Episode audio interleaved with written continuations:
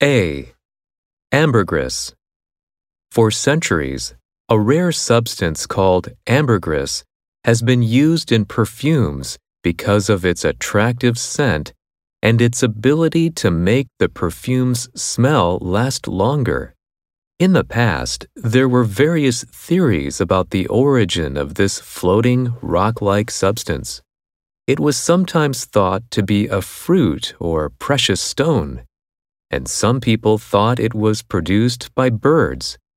It is now known, however, to be produced by sperm whales. When first produced, ambergris has an unpleasant odor.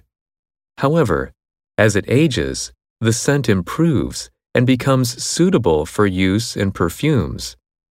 For this reason, freshly produced ambergris is worth relatively little, but the aged product is more valuable than silver. In the nineteen fifties, scientists created a similar substance called Ambroxan. Being cheaper, it is used in all but the most expensive perfumes today instead of ambergris. Questions. Number one.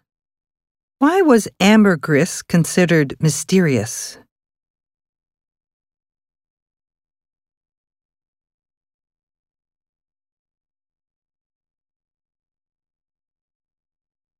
Number two.